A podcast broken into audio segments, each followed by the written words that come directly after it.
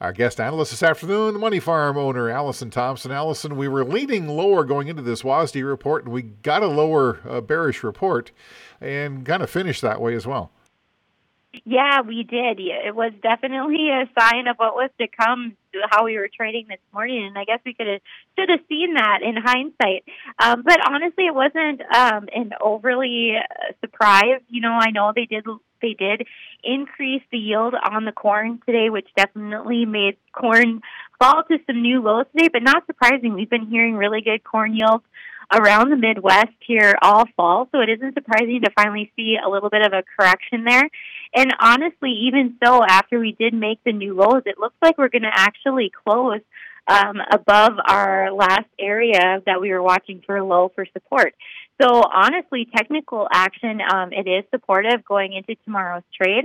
And soybeans could be said for the same thing. I know we did get a slight yield bump there and an increase to ending stocks, but that's a game that they've continued to play with the USDA is adjusting that demand or like they did today, not adjusting demand um, to make it fit their needs and keep uh, ending stocks above that 220 um, million bushels.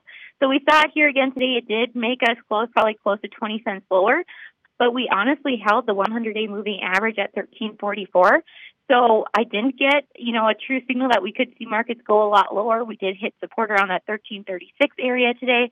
So on the January contract, I hope the bulls show up tomorrow and we can um, continue getting up from here. But it's always kind of good to see us close off the lows, especially on big reports like this. Um, it just shows you that there is some buying interest here too. And actually, wheat had probably the dullest report of everything today, and Minneapolis held up very well as um, there too. Um, down two three cents is about all we managed for the day, holding support at 727. I continue actually to see a buy signal in the spring wheat, so hopefully that's a tale of what's to come and.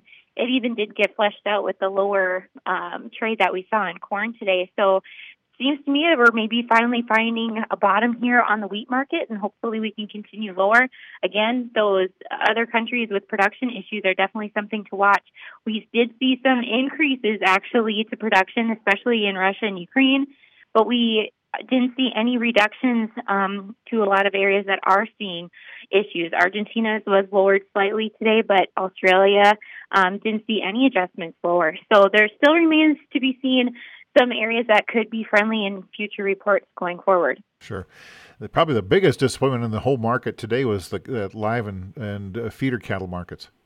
Yeah, just an ugly day. We made new lows there too, down sharp um, on the day, and probably just some continued selling and honestly some con- and some spreading going on there too. It seems to be one way and the other.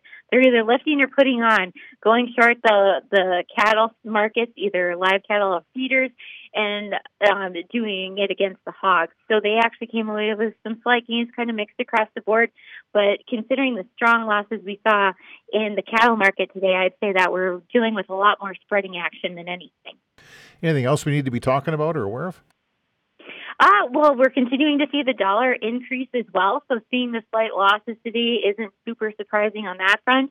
Uh, but we've actually held up relatively strong considering that the dollar has come back off of those recent lows. So something to watch there, especially going into Friday's trade. Also, crude's trading slightly higher, which is good to see a little bit of a bump there too. Hopefully, that can give us some ammunition going into tomorrow's trade. Be very interesting to see how the market reacts going into a weekend.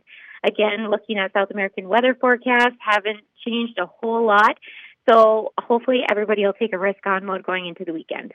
Money Farm owner Allison Thompson.